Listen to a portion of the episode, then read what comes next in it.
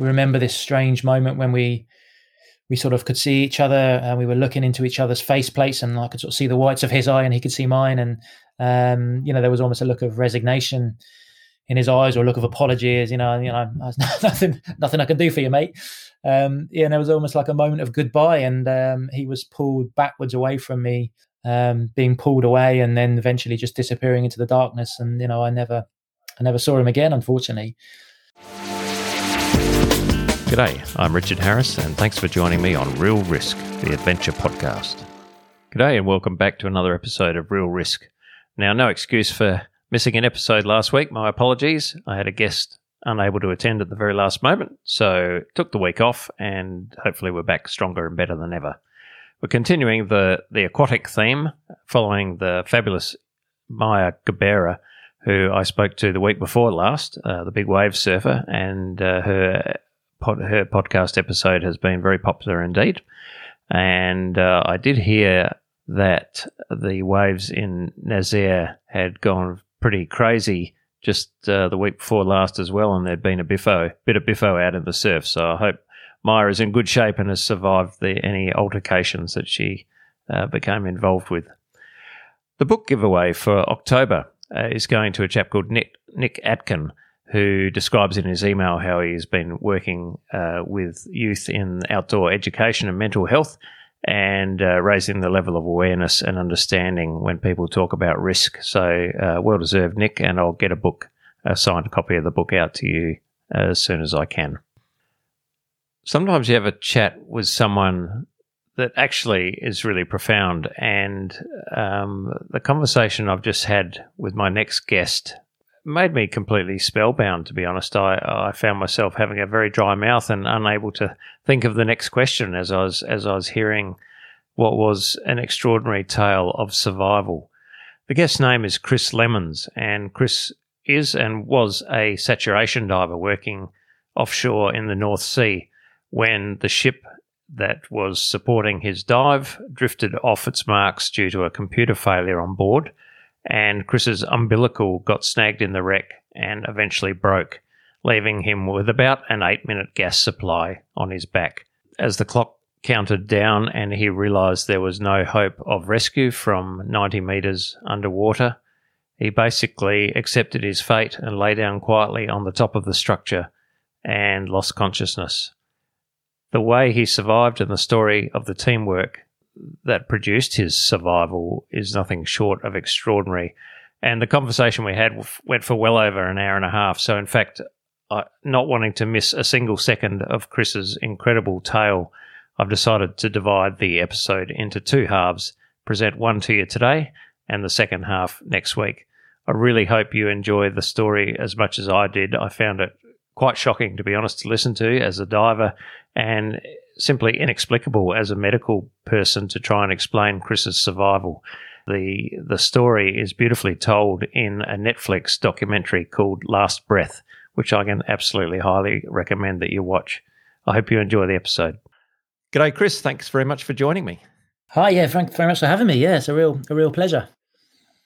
Now, Chris, you became very well known to the world after surviving a, a diving accident back in 2012, and, and, obviously we're going to discuss that. But I'm fascinated by the world of commercial diving and particularly saturation diving. I've done a little bit of uh, inshore commercial diving myself. I'm a very, very baby level one uh, occupational diver in here in Australia. So let's talk a bit about your life as a commercial diver. Now, you're a Scotsman, but you grew up in Cambridge.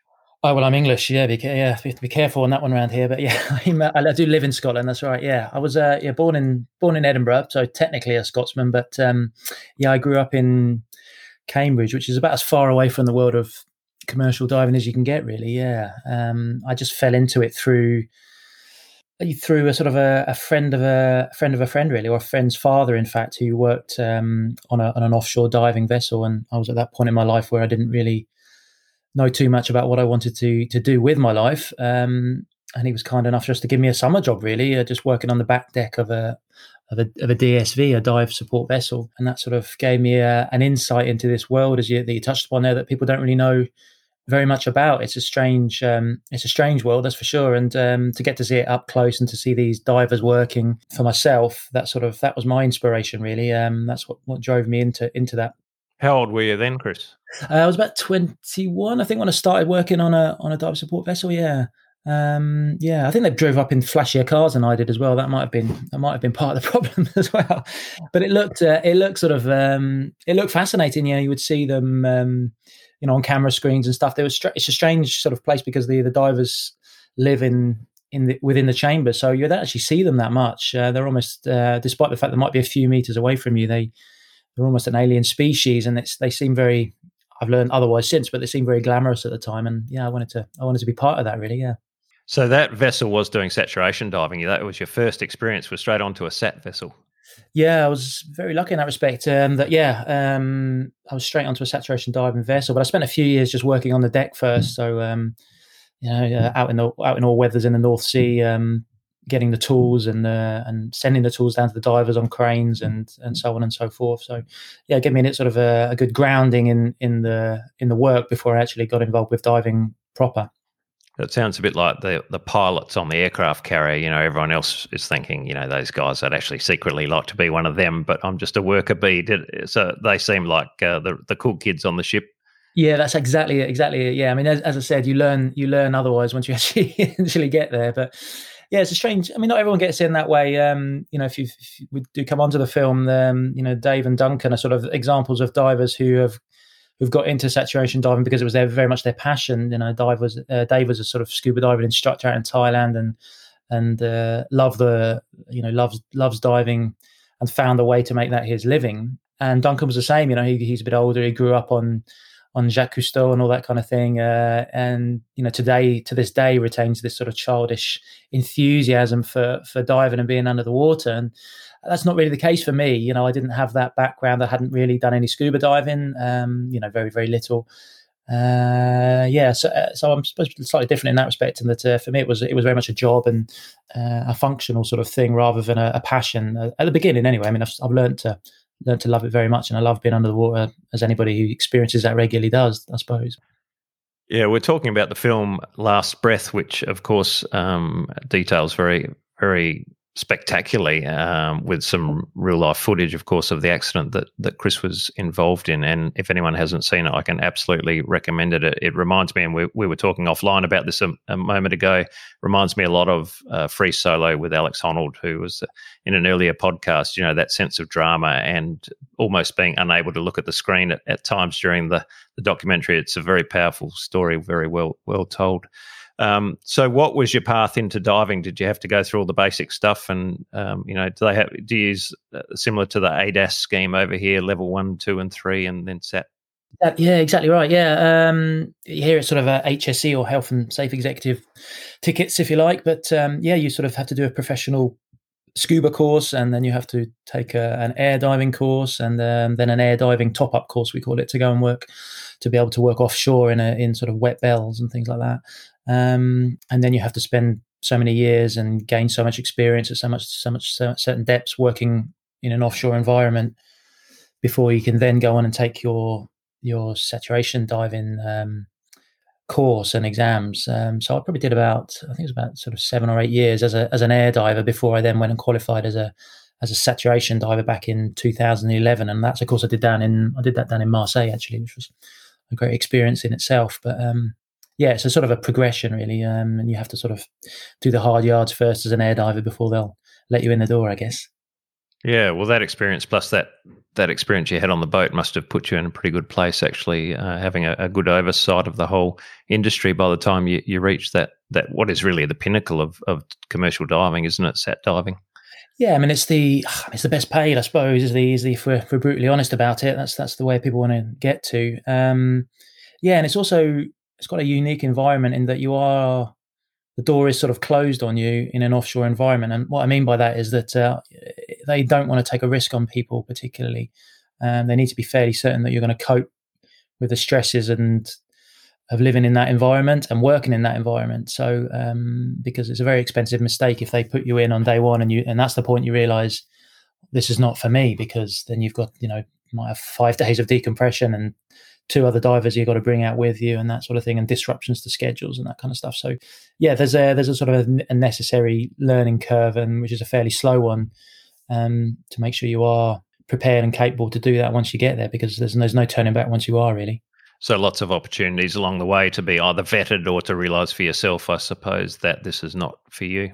Yeah, I mean, it's, it's, it's, it's, an industry that has a sort of a reputation for, for nepotism and for, for needing to, and there is truth in that, um, and that's not always a definitely not always a good thing. You know, there are definitely sons of people working out there who shouldn't be, but um, there is also a necessity for that because they want people, as I said, want people they they trust, and uh, so yeah, they like to have a good look at you first. So you know that most sat divers uh, will have worked on dive support vessels as air divers, and you know had, people had a chance to have a have a look at how they get on and and also how they get on with people because it's quite a you know when you're locked in those as I'm, I'm, sure we'll come on to but you know locked in those chambers for long periods of time uh, in close confines with with with other people that's probably the harder bit of the job really is uh, and you don't want somebody who's going to be you know aggressive or doesn't get on with people um, for the same reasons as, as, as, if you're not capable of the job because they've got to bring you out. It's a it's a big problem.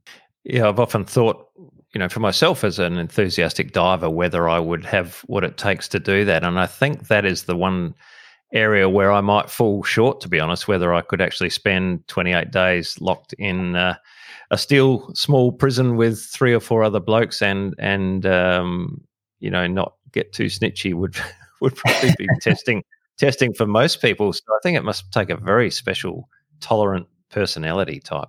Uh, there's there's some of that. I, I, would suggest straight away you seem very amiable, and that's half the battle. I think is just being um, you know neat and tidy and, and, and just just nice really. And it's, it's strange. People imagine that you know, commercial diving generally and, you know, saturation diving might be the, the domain of macho aggressive types. And it, and it really isn't because those sorts tend to get wheedled out. So, you know, where certainly where I work on my boat, I mean, it's different uh, all over, obviously, but you know, on mine, it's we've definitely got a bit of a family environment there, and most of the guys you go in with are are nice people, you know, nice, and they get on and they're courteous, and they, you know, they make they make efforts to to ensure that you are you have a pleasant experience in there, if that makes sense. Uh, most of the time, you know, I'm not, not talking about everybody, but yeah, generally you find that it's not as hard as you think. Yeah. But that is the difficult bit of the job is, is getting on with people, definitely. So, in that context, tell us a little bit about uh, an operation that you'd be involved with. How long does it tell? Tell the people who are listening just what is it like to be a sat diver? What does it involve? Yeah, well, I mean, sat diving is essentially diving deep with saturated tissues. I mean, that's that's what it is. So, um, as everybody, anybody who's a diver or even not a diver, they under, people understand that when you go scuba diving, obviously you need to decompress as you come back up to the surface to get rid of the inert gases in your in your body and and if you're diving to you know 30 meters for for half an hour that might take sort of 20 or 20 minutes or something like that you know stop making stops on the way back up but if you dive to um, you know, much deeper depths, 100 meters, 150 meters. I know you've done sort of on a technical basis, but if you do that for long periods, you know, if you go and work for for six hours, for example, uh, on a seabed uh, at 150 meters, um, the the associated decompression is in the region of five days. So obviously, that is not feasible on a on a daily basis. Um, it's not practical to have divers hanging on ropes in the water you know, for for their sake, obviously, uh, but also because uh, you know it's a working operation that, that, that works 24 hours a day. So the way they circumnavigate that essentially is, um, aside from the, the changing gases, so when they breathe, uh, we breathe uh, he- heliox, so a mix of helium and oxygen to to remove the inert nitrogen and the associated problems with nitrogen narcosis, which which, which obviously you get. Um, but um, yeah, the what you're basically doing is one very, very long dive. So the, the dive support vessel we mentioned is a ship. Um, and on that ship, we have a series of decompression chambers. Some of them are, are, living chambers, so with beds and bunks, and some are sort of working chambers. And on day one of any particular operation, we will, uh, in teams of three, there's usually four teams of three on our boat, so 12 divers in total will get into these chambers. We shut the door and we're pressurized down to basically an equivalent working depth. So if we're going to be working at um, at 100 meters, we normally pressurize down to about 90, 90 meters, about 10 meters above the seabed. So um, you're in a dry environment, obviously, and the, the gas is pumped in, and you're pressurized down to, to that that 90 meters. And then each day, uh, uh, a diving bell will lock onto the top of the chamber. You'll climb up into it, um, the three of you. You'll close the door Uh, you're separated from the chamber by removing the gas underneath, and then you're lifted and trolleyed and dropped down through a hole in the bottom of the ship down to 90 meters of depth. And then when you get to 90 meters, because you've got uh, an equivalence of pressure inside and out, um, when you open the door, you've still got a dry, a dry environment. Um, and with at that point, we don our diving equipment, we put on uh, helmets and so on, and we uh, we drop the sort of we get out and we drop the last 10 meters down to the seabed. So effectively, when you dive in about 10 meters, if that makes sense, a, a difference of 10 meters, you'll work for six hours you will um, then come back to the diving bell after your six hours. You'll get back in. They'll close the door, add a little bit of pressure, and then bring you back up to the ship and lock you back onto the chamber. Uh, after which you climb back down. You have a cup of tea, some food, uh, read a book, and go to bed, and then repeat repeat the same thing the next day. So essentially, what you're doing is you're, you're doing one long dive. You're always under pressure. You're never decompressing, and that's a routine that will go on for uh, typically for 20, 23, 24 days, depending on how deep you're diving. Um, we work, as I said, there's four teams of three. So we all take turns doing six hours on the seabed. So the boat works 24 hours a day. After your 23, 24 days, you you stop diving um, and you you decompress in the safety and the security of of those chambers. So you do that, and you'll do that very, very slowly. It's about a meter an hour. Um, so that can take sort of you know three or four days at, at, at 90 meters basically lying in your bunk, you know, watching films and reading books um, in in safety whilst your whilst the gases sort of come very very slowly out of your system. So it's a very complex form of diving, but it's in a, in a weird way, it's a very safe way of diving because it's very very controlled. But that's the crux of it. Yeah, living in those chambers for 28 days at a time. That's the sort of legal maximum here in the UK. You can't do any more than 28 days. Then there's all the, all the sort of the day to day issues of living in there are resolved by having a team of, of life support technicians who will send you a menu in for you know three times a day, which you tick boxes on, and and uh, and then they'll send you your food in on silver trays. So I've had Christmas dinners and so on on, silver trays in there quite quite a number of times, and um, everything you need. So they'll do your laundry for you. Um, even if you want to go to the toilet, you need to ask their permission to flush it and turn the hot water on for your shower, that kind of thing. So it's um it's a very strange environment. You're on camera the whole time. There's very very little privacy slightly claustrophobic. Obviously, um, the chambers are about two meters, two meters sort of uh, circumference.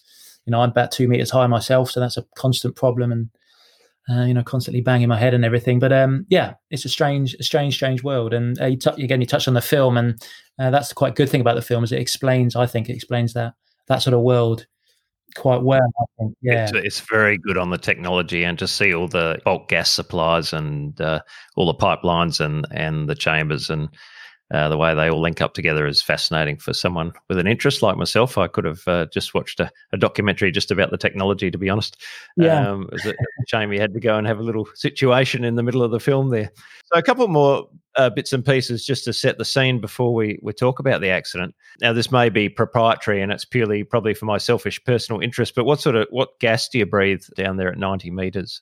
Uh, we're going to have to do the maths on 90 meters. But yeah, I mean, so when you're breathing heliox, you're breathing probably 90 meters, probably about 5%, something like that. So 5% um, oxygen, obviously, and 95% helium. Um, you know, for the uninitiated, helium is a is a is an inert gas, just the same as nitrogen, but um, it has the benefits of not having the narcotic effect that um, nitrogen has. You know, you breathe nitrogen beyond about what, about 33 meters, something like that you start getting this, you know, the the, the drunk sensation, if you like, which um, is quite pleasant, but is very incapacitating the deeper you get, and it's just not feasible at all at 150 meters. Your decision making would disappear, and you'd uh, you'd be dead very quickly. So yeah, they replaced that with helium, which has the benefit of being a very light, easy gas to breathe. Uh, has no narcotic effect at all, so it's, it's great, really. Yeah, it's got quite bad thermal properties in terms of it. Um, it bleeds heat away from your body very, very quickly, which was a factor we'll come on to later. But the uh, yeah, other than that, it's fantastic. It's also very expensive, which is a problem. Um, our gas is all almost all recycled. Um, uh, we all our gas is provided to us either in the chamber or, uh, or on the seabed through the umbilical. Is then um, we have a, a, gas reclaim system, so it's uh, when you breathe it out, it's sucked back up to the ship or back out of the chamber and um, and regenerated, just the same as as if you were you know wearing a rebreather. Basically, it's scrubbed clean and uh, a bit of oxygen's added, and then it's returned because it's such an expensive um, and finite resource, of course, on Earth. So, yeah, uh, we can breathe as little as two percent sometimes um, when, we, when we're deeper. Yeah, um, that's about as, as a sort of weaker mix as I've ever breathed. Yeah. The um, if there's some problem with your bulk gas supply while you're working on the seabed, you have some cylinders or a rebreather on your back as a, a backup or bailout solution. Yeah, that's right. Um, so uh, in, within the bell itself, uh, the diving bell has a whole series of bottles enough to last you um, 24 hours, basically, of breathing gas in the event of an emergency if the bell were were lost, if you like, or yeah, stuck at the bottom for any reason. Um, but whilst you're actually in the water, yeah, we carry a um, uh, well. Actually, originally, when at the time of the the incident we are about to talk about, it was just bailout cylinder. So that on that day, I was carrying two 12 liter 12 litre bailout cylinders, usually with a higher partial pressure of oxygen than you'd be breathing in the water. I think partial pressure that there was 1.6, I think, um, which was at the top end of what we normally normally we breathe there. And the bell, I think, is about 0.8. Um, in the chamber, it's 0.4. Um, so it sort of varies depending on what we're doing yeah, so that gives you on that day give you a very sort of gave me a sort of finite amount of gas, and obviously a hundred and no, not hundred meters that day. It probably lasted. It would have lasted about eight. I'll give you about eight minutes of emergency gas, something like that. These days, though, yeah, a lot of companies, including us, have started using uh, rebreathers. Yeah, which um, you know, the, I think the equivalent. I think the equivalent depth now. Though we use one called a Cobra now, which would last give it on the same circumstances give you about 40 minutes of breathing gas rather than um, uh, rather than you know eight minutes. So a big difference. All right. Well, let's talk about the the accident. Uh, tell us about the conditions and and what the goal was the day that uh, you, you started diving. Yeah, it was. Um, so it's quite a while ago now. So September. It was September 2012. It was. Uh, it was about 10 o'clock at night. Um, so it was late in the evening, and we were diving about 90 miles east of Aberdeen. So that's that pretty much puts you in the middle of the North Sea. You know, most of the oil fields in the North Sea run in a spine down the middle between the UK and Norway. Um, so we're kind of kind of you know as far from land as you can be in, in that in the North Sea. Really, we were diving at ninety. I think the bottom was ninety one meters that day. So the bell would have been, as I said, they hold the bell about ten meters above the seabed to ensure that it it can't ever catch any of the, the many structures that are under the water. So the bell was would have been about eighty one, I would guess, something like that. Uh, my colleague Dave Yuasa and I were in the in the water, and we were working within a manifold. So uh, people all sort of imagine oil; they can sort of picture oil rigs, but um, the bulk of the the infrastructure within the oil industry is is, is on the seabed. Um, you know, wells, um, electrical, hydraulic manifolds, um, all sorts of big structures, basically. So when I say a structure, we're talking about something the size of a you know a big house, um, about ten meters high. I'm exaggerating there. That was about five meters high. That one, I think, five six meters high, and then um, maybe thirty meters long. So Dave and I were right inside this, right in the middle, and we were changing out a bit of pipe work, really. Um, so that involves whenever we're going to take a section of pipe work out, we need to isolate the pressure on either side. So we were we were at that stage of proceedings, we were pressure testing either side to check that that pressure had been removed before, just to check it's safe before we uh, we take that section off. And uh, pressures, obviously, as I'm sure you're aware, a massive danger in in diving. Um, you know, differential pressures particularly. Um, so that's something we're always very very careful. We'll have a sort of we always make sure there are two two pressure cavity or two pressure free cavities either side of whatever we're taking out. So that's but that's very very much routine work for us. It's something we do on a daily basis. It wasn't really a big deal. It was very much a standard day at the office. The weather was was marginal. Now um, our boat to sort of facilitate diving in one place on the seabed in in in a you know a climate as rough as the North Sea um, has what's called a dynamic positioning system. So um, that's basically a, a, series of references, beacons on the seabed. Uh, we GPS. It also uses taut wires, which are basically wires which are dropped down, weighted wires that are dropped down to the seabed. And as the boat moves, then the angle of inclination of the wire coming back to the boat sends a message to the computer to to show how the boat has moved. So yeah, all this information is passed to a, a centralized computer on the bridge, which calculates it all and and then counteracts the, the forces of the tide and the wind and the waves by instructing the thrusters. So we have on our boat, there's sort of, I think, maybe five thrusters, different thrusters, which uh, plus the, the, rear propeller, obviously, which um, uh, counteract all this information, and that allows the the boat to stay in a single position. And it's a remarkably good system. It really is incredible. When I'm working on the seabed, for example, um, we do a lot of work with cranes, and you could have a sort of 30 ton load hanging on the end of a crane wire in in fairly bad weather, uh, and I can say, you know, can you move the crane five meters on 37 degrees and it will very smoothly move across um, you know uh, that five meters on 37 degrees? It's a very very accurate system. You know it'll usually hold within a meter a meter pattern. But that is slightly weather dependent and there, does, there does come a point when we we stop diving because the boat can't accurately hold position and that then endangers the divers on the seabed as there's a threat of dragging them around because we are connected at all times firstly the bell is connected and then we are connected to the bell by um, by umbilicals. So that night, sorry to digress there slightly, but yeah, that night we were it was about thirty five knot winds, I think, um, and maybe a five or six meter swell, which sounds pretty rough, and it is fairly rough, but that is within the design capabilities of the boat. Um, it's fairly comfortable for it. When we hit about forty knots, we start we stop using the cranes. Uh, and you're starting to think about stopping diving, you know, not long after that. But so we were close to the limit, but we weren't, we certainly weren't over the limit. Um, yeah, and then so the weather was yeah getting close to being marginal. The sea state was really good though down on the bottom. Um, often on the North Sea, the visibility is almost non-existent. You know, you're, you're probably the biggest skill down there is working in in no visibility, navigating your way around, and and physically working when you can barely see your hands in front of your your face. But that night it was good. It was we could see really clearly. Um, the manifold we were working in, the bell was sitting just outside, maybe seven or eight meters away from the manifold and we could see the bell very clearly, which is unusual. Often we can't see it at all, or you might get a faint glow of the lights, but regularly you won't you can't see the bell at all. So yeah, it was yeah a, routine day at the office, very much so. Um, yeah.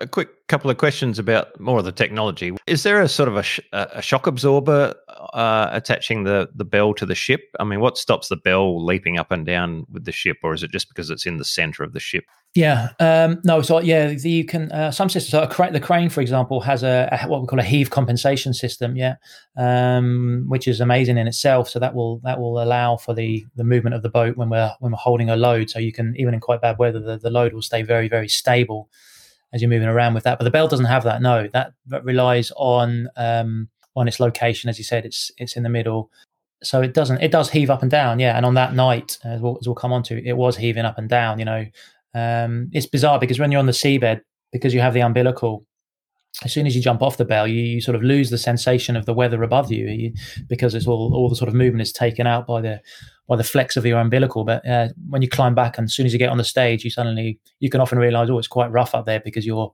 you're moving up and down quite violently sometimes, and your ears are popping away and that kind of thing. So, yeah, I mean, once it gets to the stage where the they're monitoring that constantly in the in the bell hanger.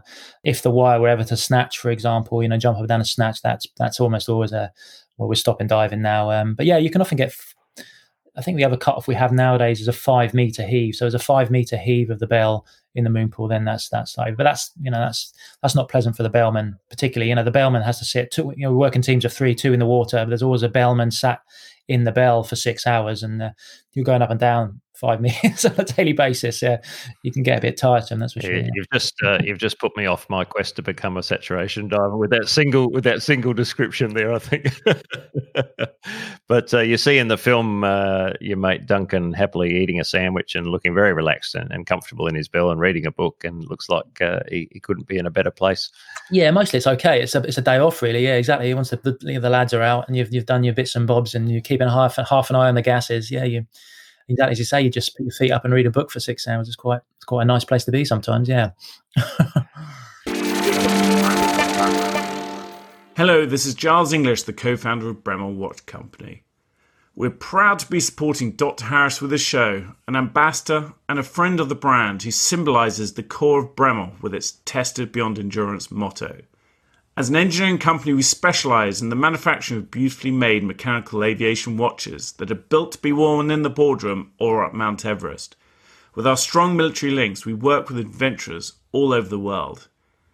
Now, to learn more, please go to Bremont.com and read about the likes of Nims, who's just smashed the record for climbing the 14 highest peaks in under seven months, and see the watches wearing. Well, thank you for listening and hope you enjoy the show.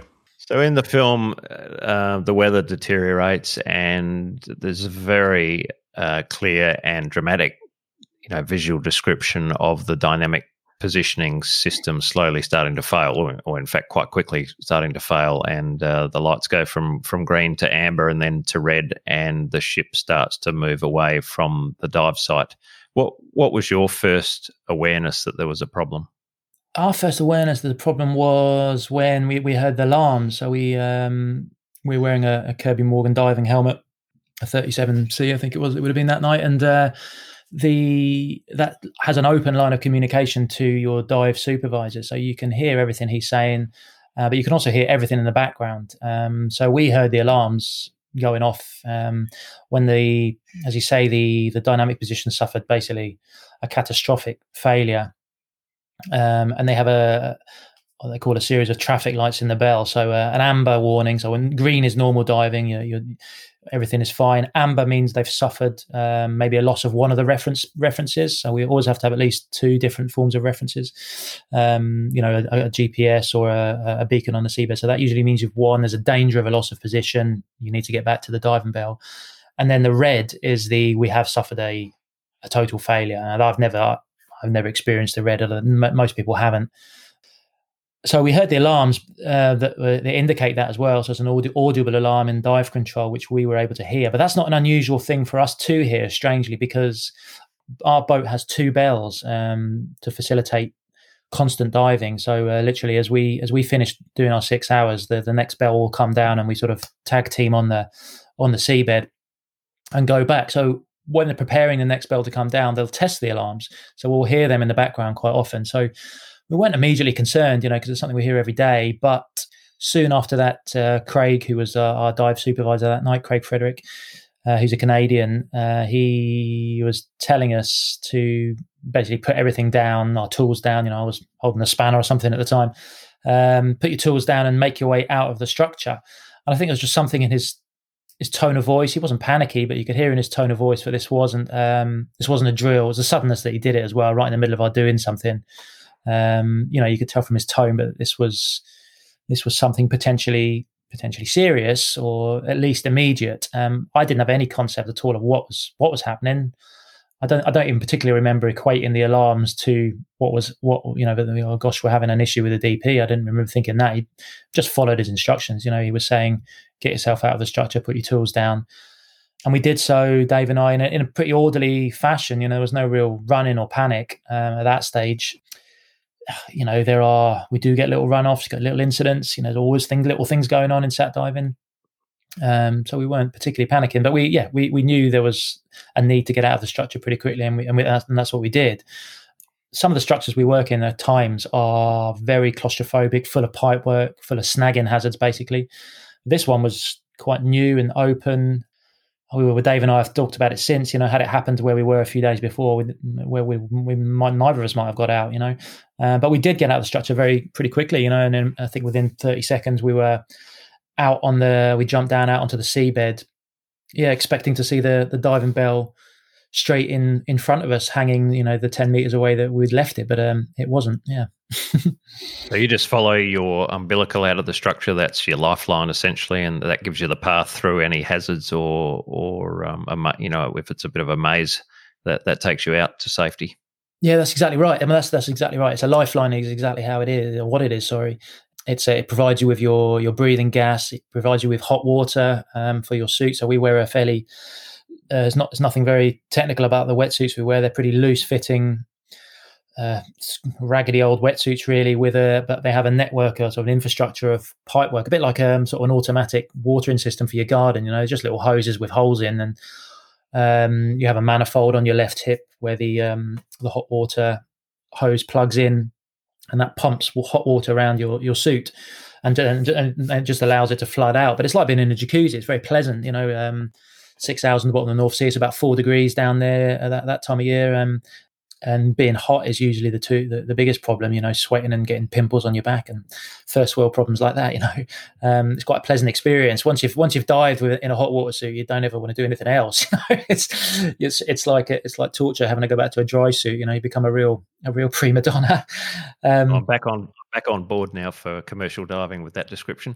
Yeah so, yeah yeah yeah. It's, no, it's lovely. It's a very pleasant very pleasant uh, yeah. Once you've done it as I say you don't want to go back yeah, but that's uh, and then it also has the reclaim hose I was talking about. So to remove the gases, um, there's also an electrical cable in there to provide um, power for your light on your hat and also your camera camera feed.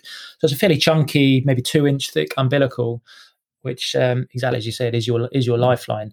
So uh, in in commercial diving, as, as you're familiar with, um, you know, there's a mantra that your your, your umbilical, you know, umbilical management is the be all and end all. You need to be constantly, constantly aware of where that is and how it's routed, because as you said, the only way back is to follow that umbilical. And if that's tied around five or six different things, you know, you, you are in trouble and you can't get out of a in an in an emergency. And um, also with a boat, obviously that is moving around, as we're about to talk about. If it's caught on something, you've got an issue as well in any kind of emergency in that environment, um, there is only one safe haven, and that safe haven is the diving bell. There are the the sort of panicked swim to the surface or anything like that just just simply isn't an option. That you know they kill you straight away um, through you know explosive decompression, which has unfortunately has happened. Um, it, it, it's so you don't really think about anything else. Yeah, it's follow your umbilical back to the diving bell. That is that's your only your one and only option in in that or any situation really. And I guess for the recreational divers who are listening, we should also add that you're kind of quite heavily weighted. You've got this uh, helmet on your head. You you're walking around rather than swimming. You don't wear any fins or flippers, so uh, it's it's a slightly cumbersome movement, isn't it? Yeah, cumbersome is exactly right. It's um yeah, there's none of the grace of a of sort of you know a good scuba diver and beautifully balanced in the water. You know, um yeah, you've got you've usually got tools hanging off you and yeah, stuff everywhere.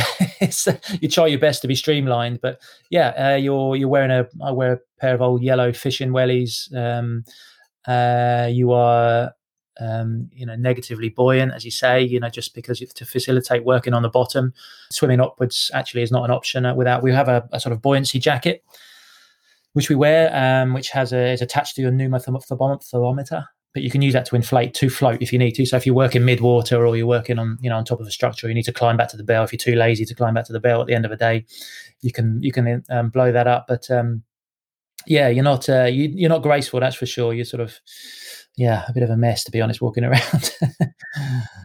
so you came out of the structure and and you couldn't see the bell. What what happened after that?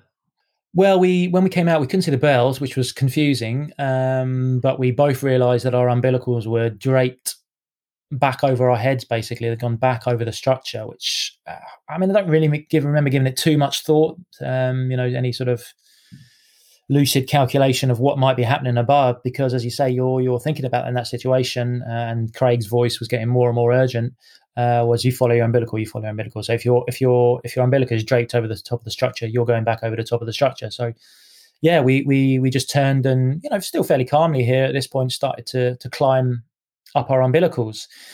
So the problem, you know, I had was that uh, Duncan in the bell was being instructed to start coming up on our umbilical because as you come in, you know, as we start to climb, you're starting to leave slack behind you.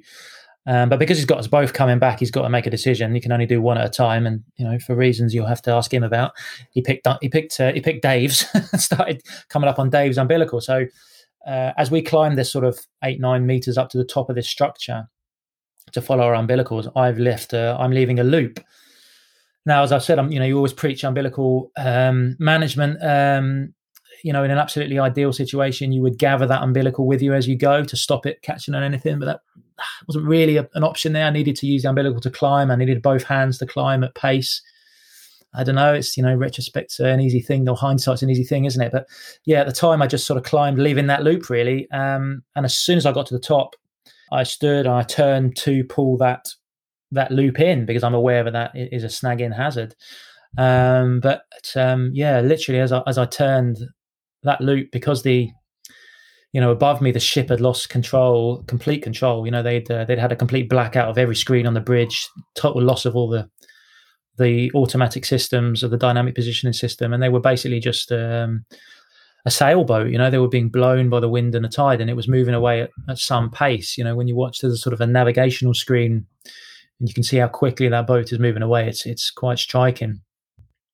Um, and what that meant for me that was my my umbilical was being pulled and tightening, and li- literally, as I say, as I turned, it had uh, taken a loop around um, what was a transponder bucket. Now, when they put this manifold in place on each, they would have done that. Would have done that without divers in the water initially, and there would have been uh, a transponder bucket, a transponder, sorry, in each corner of this manifold uh, to allow them to orientate it as they were putting it down to make sure it's correctly aligned and so on. So normally, in normal run of things, that that should have been taken off after that job was complete, and it wasn't.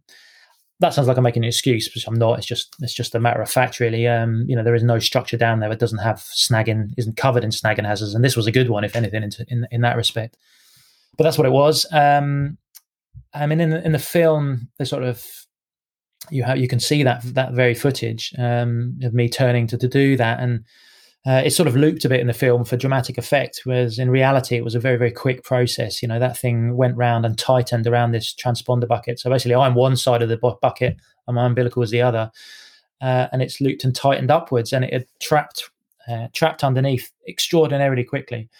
I dropped down immediately, uh, sort of, sort of leapt down to try and free it, but you know, within a second or two, I realized that was going to be a fruitless endeavor. It was absolutely jammed up underneath and it was pulling me in, you know. So there was a small gap between the, you know, underneath the transponder bucket and I was being pulled inexorably towards it.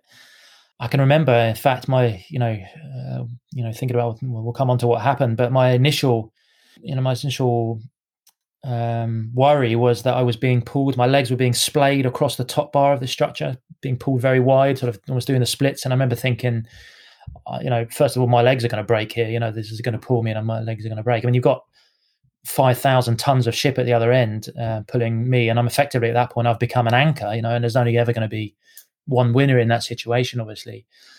Yeah, that was my first thought. My legs were sort of splaying, and then, but it's, it tightened enough, I think, uh, you know, so much, which again, in retrospect, was a very, very good thing because if that had been, hadn't been so tight, and it had run through freely, if you like, underneath the transponder bucket, I would have gone with it, and I would have been pulled through a gap that was significantly smaller than my body, you know, like going through a cheese cheese gator, really, and that would have that would have been the end of me, or my helmet would have been pulled off. You know, it would have been it would have hmm. been instant, certain death, really. Yeah, but uh, thankfully, I suppose uh, it it was so so jammed that I end up sort of I end up sort of braced across the top of this this sort of top bar, which is about a meter a meter circumference bar at the top, stuck basically. And then, you know, I could sense and you could hear the umbilical creaking under the strain as it was basically being stretched away. Uh, in the meantime, Dave, who was alongside me, as he got to the top of the structure and started to, you know, walk back across towards what he assumed was the bell in the distance, he realised that there was I had a, I'd had a problem, and he turned back to to see what it was and to see if he could help me. And uh, you know, he realised pretty quickly that I was in in trouble and that my umbilical was caught. So he turned to to make an effort to, to get back to me to assist me. But um, you know, the boat was moving away at such a rate. Um, we only have a finite amount of un- uh, umbilical, so ours was limited to 50 meters that day. And he was already, I think, you know, uh, Duncan was throwing his umbilical back out of the bell to give him enough slack to try and get back to me. But even after all 50, 50 meter was thrown back into the water, he was he just couldn't get back to me. He was maybe two meters short.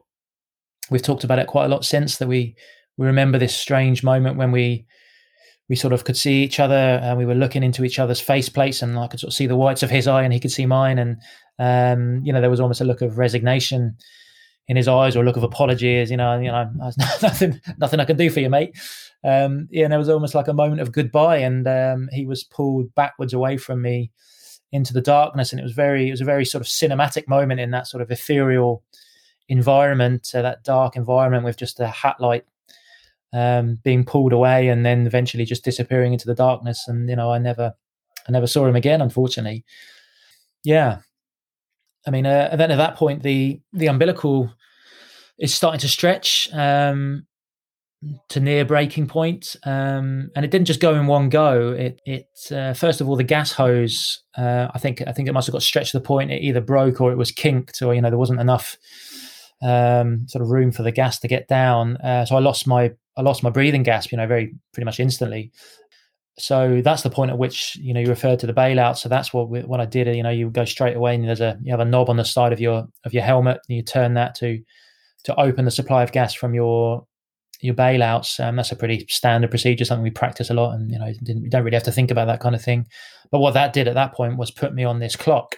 Um, in normal diving you know situations we essentially have an infinite supply of gas coming down on umbilical you know there's there enormous supplies on the boat um, you know enough to last days and days and days and weeks in fact you know months if no one else dies i suppose.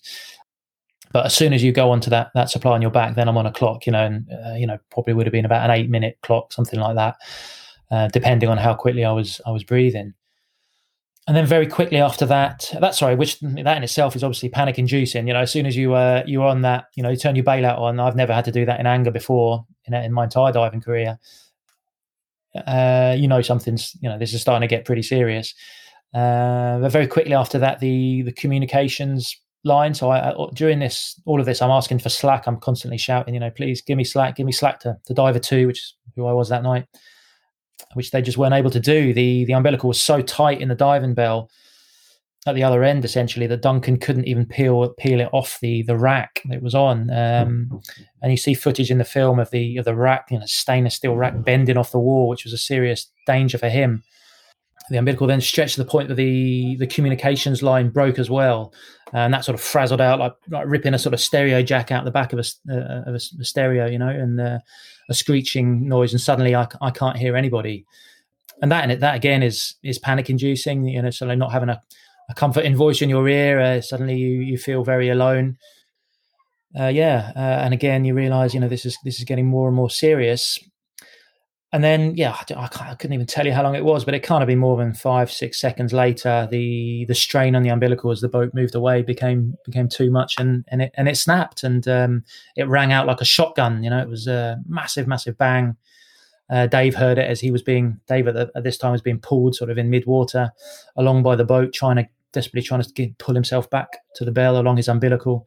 But he heard it loud and clear and um, you know and I certainly did. And yeah, and uh, at that point, I you know I lost my light, I lost everything, um, and I tumbled back down towards the seabed and found myself in this most um, complete and absolute darkness. You know, like a darkness I've never experienced before. Really, it was black, black, black.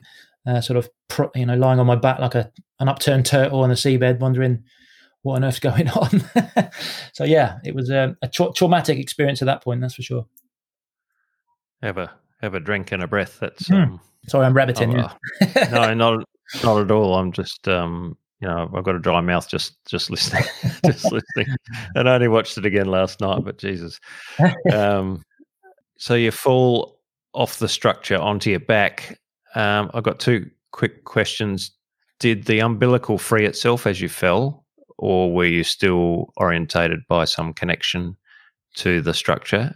And secondly, if wearing these helmets, if you fall upside down, does water get in under the under the lip of the helmet and flood the, the helmet?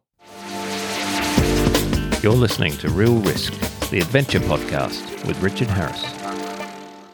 So, in terms of the helmet, the um, you wear a, a, neck dam. So the um, that's a, a, sort of a, basically a, a, metal ring which goes around your neck, but it has a, with a latex sort of diaphragm almost in which your neck goes through. So it forms a sort of seal around your neck. So no, in theory, um, you, you know, it, it, it doesn't and it didn't flood up, yeah, because you have this sort of seal between this this neck dam and your and your helmet. So we can hang upside down in the water and work upside down and regularly do, you know.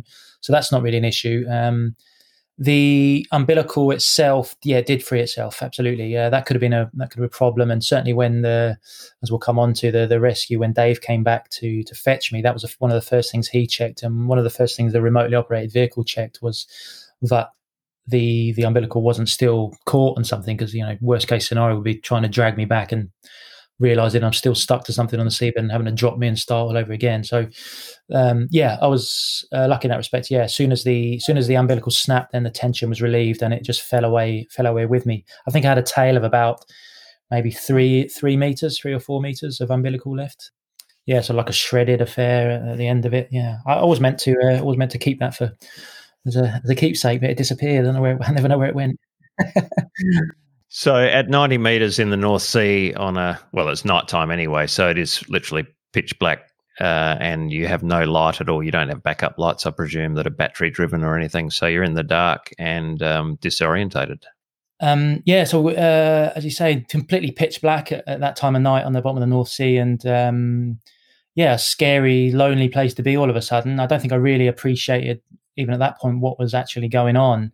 You're still in sort of fight or flight mode, I think. Um, uh, as I said, the only the only sort of safe place to be is the bell. So your mind is completely focused on on that. But it was very disorientating. Um, it's very easy to get lost down there at the best of times. You know, even with somebody telling you which way to go and a compass and uh, and a light on your hat, uh, it's very easy to get disorientated, turned around, and, you know, put yourself in an embarrassing situation where you've got, you know, where you're lost on a seabed with a you know two hundred thousand pound a day boat above you, waiting for you to find the job.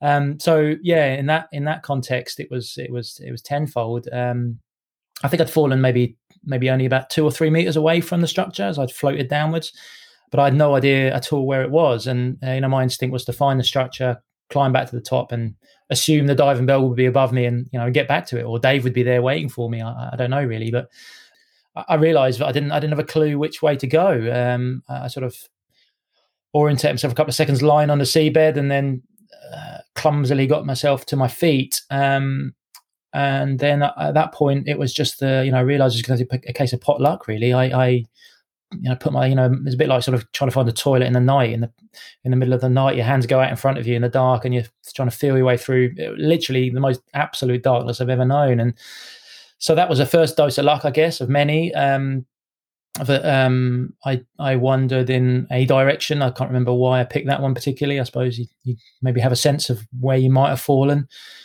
And I sort of put my hands out in front and took two or three steps and and hit metal. I could very easily turn and go on the other way, um, which would have made finding me much more difficult. Now that night I had a I had a beacon on me, which strangely we didn't. Which sounds ridiculous now, but we didn't always carry um, a beacon um, with me with us, you know, we used to, we used to, at that point, I think we used to alternate because we used to use it in a working capacity, but didn't really need it for, to find the divers because they're at the end of their umbilicals, you know. But that night I did. Yeah, so I, I, sort of found this structure. But if I had walked out into no man's land, uh, they would have had to use that beacon to find me. Otherwise, you know, they wouldn't. And that would have, you know, considering the problems that we're having on the bridge, you know, having lost all, all the all the computer screens, that would have been very, very difficult. Is that a sonar beacon or a flashing light, or what is it? Sonar beacon, yeah, yeah, just ping the signal back. So we now nowadays we carry one constantly attached to our backs, and you know they use that to navigate us around the seabed, so they can see. You know, up in dive control, they have a, a what we call a nav screen, which has the boat on it, the, all the subsea structures, and you can see both divers and the diving bell and the cranes, and they can use that to to navigate you around. You know, when when it when the when the visibility or the darkness is too much for you to see where you're going. You know.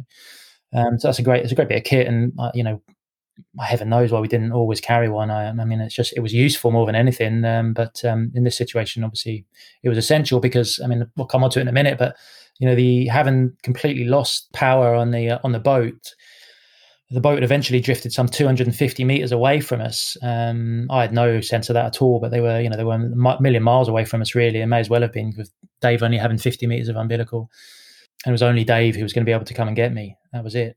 And they, the only way, so they, they at that point, they as they'd lost completely lost all, all the automatic systems, they had to go to a, a, manual system, and the manual system involves four joysticks. So you need that it was the captain and the first officer at either end of a console table trying to maneuver the the thrusters.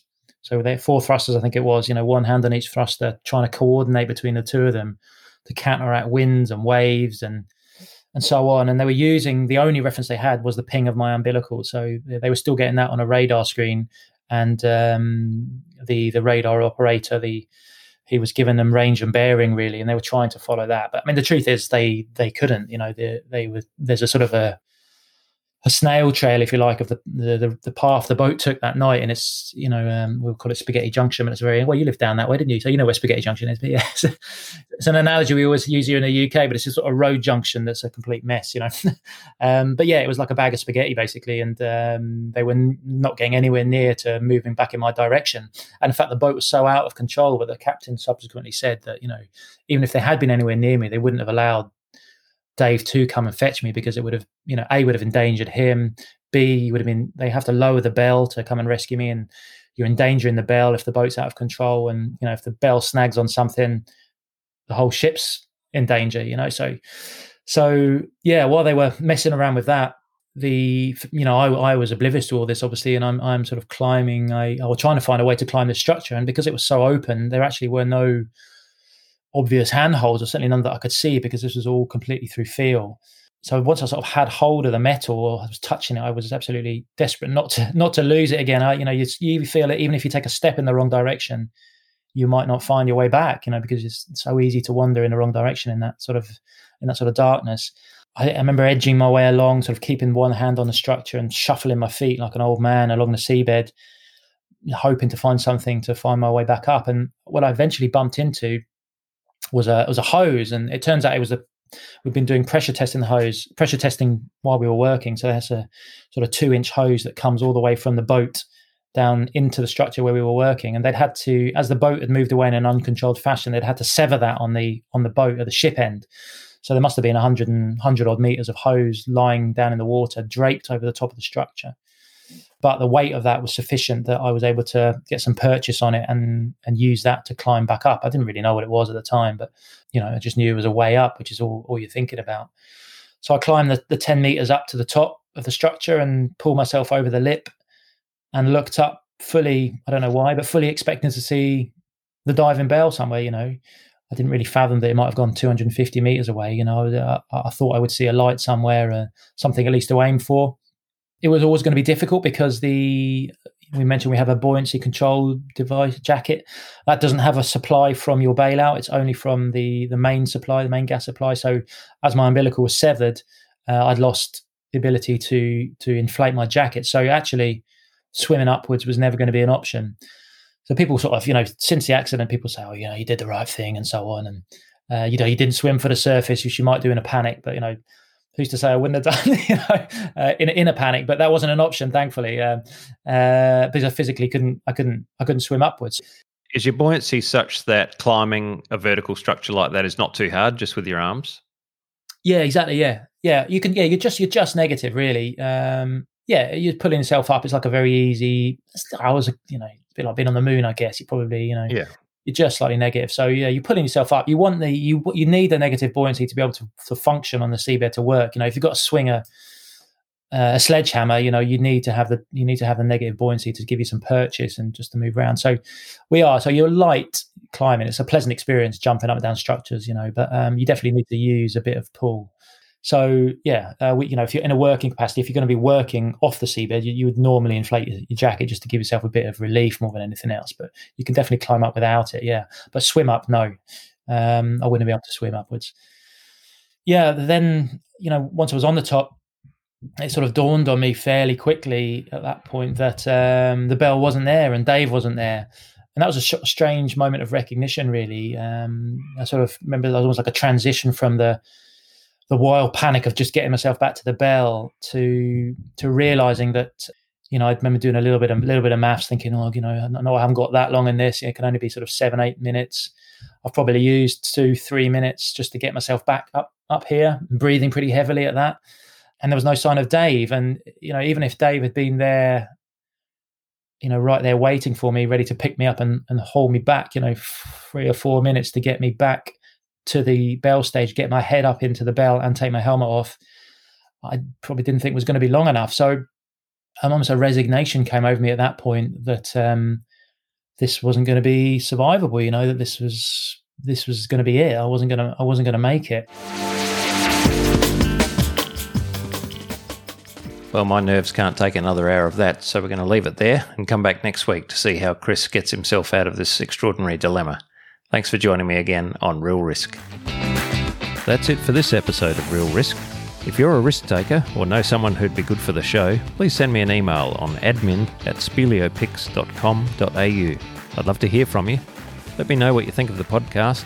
Subscribe, give me a rating, but most importantly, join me for the next one. We'll see you again on Real Risk.